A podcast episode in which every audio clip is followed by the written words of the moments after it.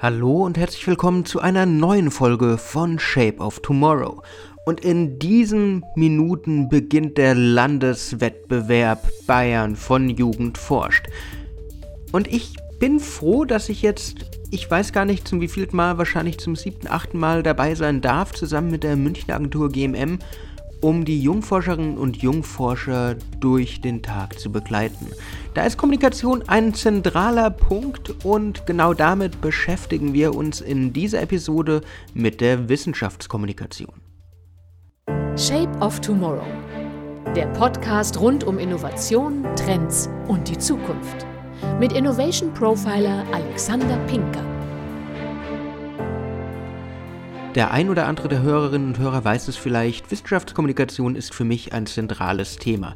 Nicht nur, weil ich selbst als Dozent in der Hochschule Würzburg-Schweinfurt tätig bin, sondern auch, weil ich Wissenschaftskommunikation in unterschiedlichsten Themen in meiner Vergangenheit, Gegenwart und hoffentlich auch Zukunft begleiten durfte. Innovation und Wissenschaft sind da, was Kommunikation, was Medien, was den Medienmix angeht, doch nicht so weit auseinander, aber Trotz allem hat man sehr viele Schwachstellen, wenn es genau um diese Art der Kommunikation geht. Seit ungefähr drei Jahren bin ich Juryvorsitzender von Fast Forward Science, dem Videowettbewerb, der sich genau nur damit beschäftigt, mit der Wissenschaftskommunikation, mit der Kommunikation von Themen, die doch sehr erklärungsbedürftig sind. Und daher möchte ich mir einfach mal anschauen, was für Möglichkeiten es da gibt. Wenn wir Wissenschaft allgemein definieren, ist eins klar, Wissenschaft ist nichts Einfaches. Es geht um Forschung, es geht um unterschiedlichste Felder, Biologie, Chemie, Technik, aber auch ganz andere Bereiche und Aspekte, die schwer zu erklären sind. Und die große Frage, die sich Wissenschaftlerinnen und Wissenschaftler dann natürlich stellen müssen, ist, wie kommuniziere ich das? Jetzt gibt es eine Vielzahl von Möglichkeiten. Die erste ist natürlich sowas, wie wir hier machen. Ein Podcast. Der Podcast ist in der Produktion dann doch das Medium mit dem geringsten Aufwand. Man fängt einfach an zu reden und es braucht auch in der Postproduktion relativ wenig Arbeit und auch technische Kenntnisse, um ein tolles Ergebnis zu produzieren. Alles, was man braucht, ist ein gutes Mikrofon und ein bisschen Ideen, was man sagen möchte. Aber wie erklärt man erklärungsbedürftige Dinge in einem Podcast? Stellt euch vor, ihr würdet endlos lange Formeln runterbeten und würdet einfach nur Audio benutzen. Das geht natürlich nicht, aber der Podcast in der Wissenschaftskommunikation ist beispielsweise dafür da, um diesen Blick hinter die Kulissen zu geben, um zu erklären, warum es relevant ist, um die Hörerinnen und Hörer mitzunehmen in die Welt des eigenen Forschungsgebiets und das breiter aufzumachen. Im Journalismus spricht man von der äh, sich schließenden Pyramide. Ganz oben ist es breit, das breite Thema, das Warum überhaupt, warum forscht man überhaupt? Und genau das ist die Chance für die Wissenschaftskommunikation, wenn es um Audio geht. Man kann den breiten Tunnel öffnen und kann erstmal erklären, hey, wir müssen uns damit beschäftigen, weil XYZ. Es ist zentral, dass wir uns dieses Forschungsthema näher bringen, weil wenn wir uns jetzt zum Beispiel neue Nahrungsmittel angucken, wie Insekten zum Beispiel, wo wir auch mal dieses wunderbare Interview mit Camillo hatten, dann muss man erstmal erklären, warum ist es jetzt so wichtig, dass wir überhaupt alternative Nahrungsmittel haben. Wenn wir uns schwierige technische Entwicklungen wie künstliche Intelligenz oder Robotik anschauen, muss ich durch Podcasts kommunizieren, warum ist es relevant, dass man automatisiert, dass man KI als Unterstützung zur normalen Forschungstätigkeit hat. Das sind die einen Aspekte. Zum anderen, wenn man wirklich anschauliche Sachen zeigen muss, dann kann man in Videos gehen. Da gibt es wunderbare Beispiele auch aus Deutschland, wie beispielsweise kurz gesagt, oder auch die ganzen Science-YouTuber, die Wissenschaft, die ihren Bereich, sei es Medizin, sei es Chemie, sei es wirklich die breite Forschung, die allgemeine Forschung, greifbar machen. Da kann man auf Icons zurückgreifen, da kann man Elemente wie von der Simple Show, ihr kennt das, wo es ganz schnell gezeichnet ist und die Hand zum Beispiel es wieder wegwischt, zurückgreifen, um Sachen zu erklären. Auch das ist immer noch sehr breit. Aber ich habe plötzlich die Vorteile des Mediums Video bei mir, wo ich sehr viel schneller, sehr viel anschaulicher, sehr viel dynamischer Inhalte kommunizieren kann. Dafür brauche ich auch einen Plan, dafür muss ich mir ein Skript überlegen, dafür muss ich genau runterbrechen, was will ich denn jetzt kommunizieren. Aber wenn ich das gemacht habe, dann können die Leute es begreifen. Dafür brauche ich einfache Icons, dafür brauche ich gute und deutliche äh, Bilder, die ich aufbauen kann. Aber dann gelingt das. Gehen wir mal weiter. Wenn wir beim Thema Video bleiben, ich kann auch Live-Talks machen. Gerade im Innovationsumfeld, gerade im Startup-Umfeld gibt es viele Live-Talks, wo mit Wissenschaftlern, mit Innovatoren, mit Technikern gesprochen wird und einfach durch Fragen, durch geführte Fragen neue Ideen entstehen.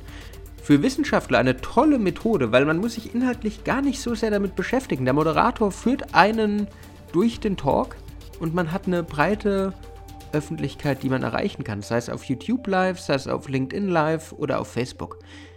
Oder auch ganz neu auf Clubhouse nur per Audio. Aber wenn ich einen Moderator habe, wenn ich in einen Talk gehe, dann kann ich wissenschaftliche Aspekte auch gut kommunizieren, weil am Ende des Tages sitzt jemand vor einem, der nochmal nachfragt, der nachhakt, wenn er es selbst nicht verstanden hat. Auch das ist eine tolle Möglichkeit für die Wissenschaftskommunikation. Insgesamt muss die Wissenschaft offener werden, mehr aus sich herausgehen. Das merke ich auch immer in der Arbeit mit den Jungforschern.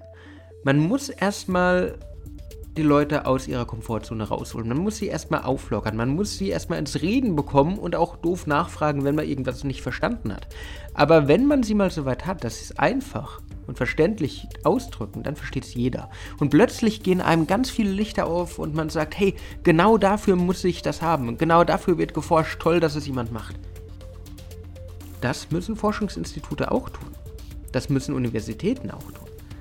Man muss schauen, was kann ich kommunizieren, welche Methoden gibt es da. Und vom Marketing können wir da viel lernen. Wir haben uns Videos angeschaut, wir haben uns Audio angeschaut, auch Webseiten, Blogs, Glossare, kleine Wikis, also Wikipedia-ähnliche Erscheinungen können helfen, ein Verständnis zu erwecken.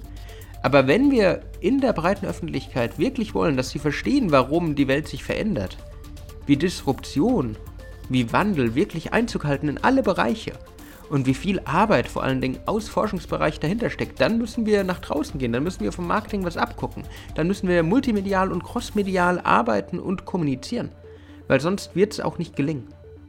Wir müssen wirklich das große Fass öffnen und den Leuten zeigen, wir machen das für euch. Unsere Forschung ist wichtig und sie hat Bedeutung für diesen und jenen Lebensbereich bei euch. Wenn man das macht, kann man nicht nur neue Fördergelder äh, akquirieren, sondern auch ganz neue Adressaten erreichen. Und Wissenschaft ist nicht nur was fürs Fachpublikum, Wissenschaft ist etwas für jedermann. Umso wichtiger, dass man offen kommuniziert, dass man sich wirklich Science-YouTuber anschaut und was von ihnen abschaut. Dass man sich Videos wie kurz gesagt oder in a nutshell anschaut und die Art, wie hier kommuniziert wird, sich verinnerlicht. Nicht jeder Wissenschaftler muss jetzt der Kommunikator sein, aber er ist der Experte. Da draußen gibt es andere Leute, die die Kommunikation übernehmen können, die ihm helfen können, sein Wissen, sein breites Wissen, das aus ihm heraussprudelt, in gelenkte Bahnen zu bringen. Wenn man das geschafft hat, dann wird das richtig gut. Dann wird das richtig beeindruckend. Und man muss genau das schaffen. Dieses beeindruckende Aufbauen. Dieses Marketing-Denken auch in die Wissenschaft bringen. Diese Strategie vorab entwickeln, überlegen, wen will man erreichen, welche Personas, welche Zielgruppen, welche Zuschauer, Hörer sind da draußen, die ich erreichen möchte. Wenn ich mir all diese Überlegungen getroffen habe, wenn ich genau weiß, welche Kanäle sich für mich eignen, und beispielsweise Instagram ist nicht für jede Wissenschaftsrichtung geeignet, aber für einige, dann kann ich rausgehen. Dann kann ich aus dieser Faktenwelt auch ein bisschen Entertainment machen. Edutainment, um es neudeutsch zu sagen und kann die Leute da draußen mitnehmen und begeistern. Das ist die Aufgabe von Wissenschaft. Nicht nur die Welt zu verändern, sondern die Leute auch mitzunehmen und nicht in ihren Laboren allein zu bleiben und zu sagen, hey, wir machen da was, aber keiner weiß es zu wertschätzen.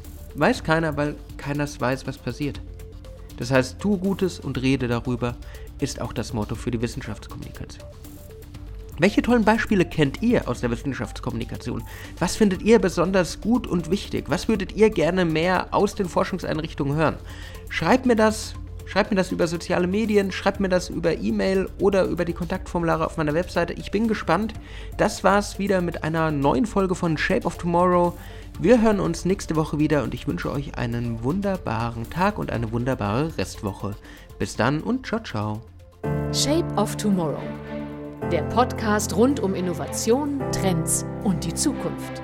Mit Innovation Profiler Alexander Pinker.